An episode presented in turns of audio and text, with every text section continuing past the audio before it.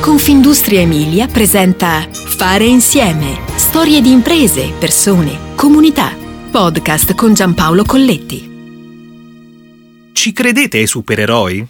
Lo so, è una domanda insolita, però ascoltate la storia che sto per raccontarvi e qualora siate degli scettici incalliti, vi convincerete che i supereroi esistono per davvero e soprattutto che ogni tanto abitano vicino a noi e che proteggono non solo il nostro futuro, ma anche il nostro passato. Ma procediamo con ordine. Questa storia inizia con un signore che all'alba dei suoi 51 anni diventa start-upper. Insomma, un bel giorno, ma dopo averci pensato a lungo e soprattutto dopo aver studiato a lungo, decide che vale la pena fare un triplo salto carpiato lungo 20 mm. Perché quell'intercapedine cuscinetto per protezione ignifuga che si inventa Massimo Luise, fondatore e CEO di Macros, è di soli 20 mm e dà una protezione enorme agli archivi di ogni sorta. Così questo perito esperto in sistemi di archiviazione si scrive da solo il proprio brevetto e lo deposita alla Camera di Commercio di Ferrara. Luise negli anni ha lavorato per diverse aziende che facevano solo contenitori per l'archiviazione, andando in giro per musei, biblioteche e archivi per proporre quelle soluzioni. Poi l'intuizione geniale. Ho visto tantissimi archivi e ho capito cosa ancora mancava, una protezione reale del patrimonio culturale, precisa Luise. Ora Macros fa proprio questo, costruisce sistemi di archiviazione misurabili in centinaia di metri o addirittura chilometri per la protezione e conservazione da fuoco, acqua e deterioramento dei beni culturali. Così si tutelano pergamene, libri antichi, documenti, opere d'arte e suppellettili, il più delle volte conservati nei depositi.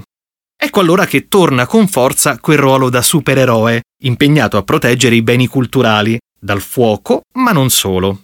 L'azienda dispone di sette brevetti a livello mondiale le sfide più grandi mm, non sono quelle legate al fuoco. Di fatto è un evento raro, ma bisogna essere pronti a tutto. Un fenomeno importante è l'acqua e noi offriamo un guscio che protegge e fa da barriera. E poi dobbiamo però considerare come avviene quotidianamente la conservazione, ricorda Luise.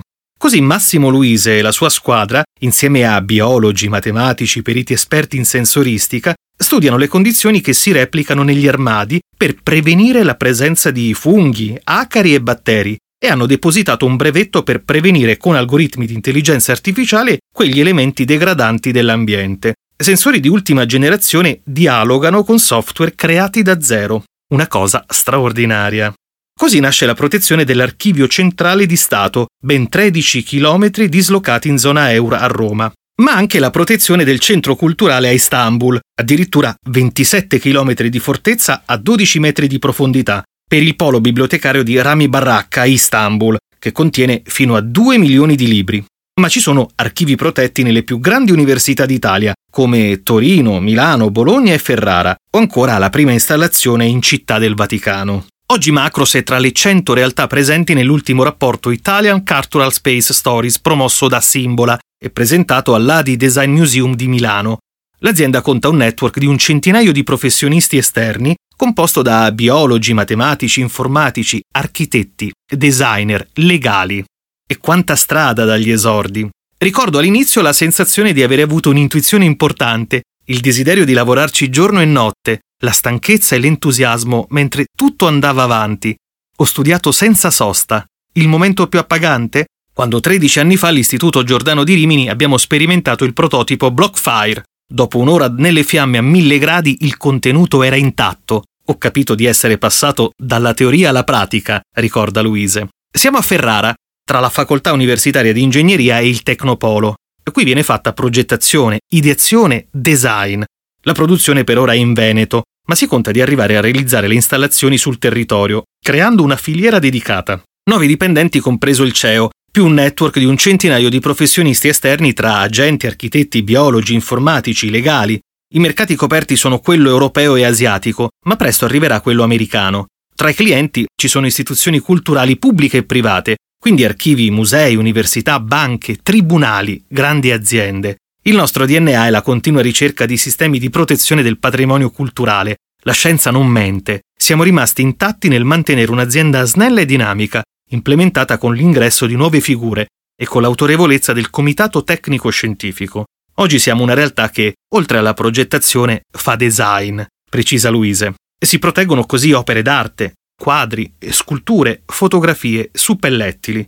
Parliamo di protezione e conservazione intelligente. I nostri competitor si occupano soprattutto del contenitore, quindi dell'oggetto esterno, non della protezione del materiale contenuto. Noi abbiamo sviluppato la protezione, preoccupandoci di garantire la conservazione, facendo leva sulle nuove e moderne tecnologie e intelligenze. La protezione avviene ogni tanto, mentre la conservazione deve essere costante, continuativa, efficace, dice Luise. La tecnologia è applicata all'informatica avanzata. Prima di ogni installazione vengono infatti effettuate indagini ambientali e tutto ciò presuppone ricerca continua e trasversale. Così il 70% dell'utile va in ricerca e sviluppo. Il sogno nel cassetto per il futuro? Luise non ha dubbi. Portare le nostre installazioni in tutti i siti culturali del mondo, dare concretezza a tutti i nostri brevetti, esportare il Made in Italy ovunque il patrimonio culturale lo richieda. In fondo, i supereroi sono così, sognatori, con una lucida visione. Fare insieme ti aspetta alla prossima puntata. Puoi ascoltare tutti i podcast sul sito www.confindustriemilia.it slash podcast e sulle principali piattaforme digitali.